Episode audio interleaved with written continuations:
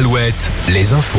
Morgane Juvin, bonjour. Bonjour Olivier, bonjour à tous. Une journée morte demain à l'IUT Angers-Cholet. C'est en tout cas le souhait des enseignants qui dénoncent une injustice. Selon eux, les enseignants de lycée qui ont choisi d'enseigner à l'université ratent beaucoup d'avantages. Ils n'auraient ni les revalorisations du secondaire, ni des enseignants-chercheurs. L'éducation nationale et l'enseignement supérieur se rejetteraient la pierre. Le collectif demande donc que la prime attribuée à ces professeurs soit la même que celle de leurs collègues enseignants-chercheurs.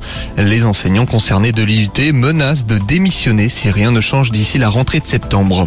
Le ministre Christophe Béchu se rendra demain au chevet des sinistrés des séismes en Charente-Maritime et en Deux-Sèvres. L'ancien maire d'Angers est attendu en fin de matinée à Lalagne, puis dans l'après-midi de l'autre côté de la frontière, à Mosée sur le Mignon.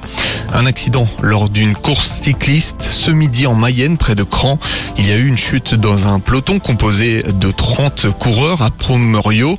Au moins 6 personnes ont été blessées, dont un qui a été transporté vers l'hôpital de Château-Gontier.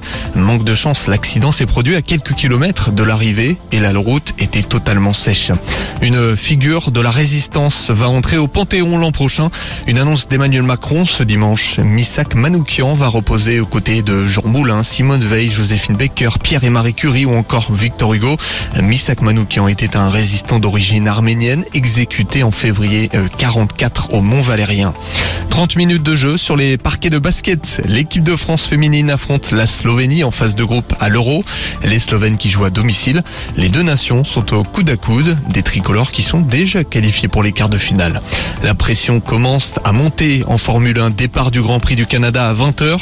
Le double champion du monde Max Verstappen partira pôle. Les Normands d'Alpine, Ocon et Gasly partiront respectivement de la troisième et huitième ligne. Retournez tout de suite sur Alouette.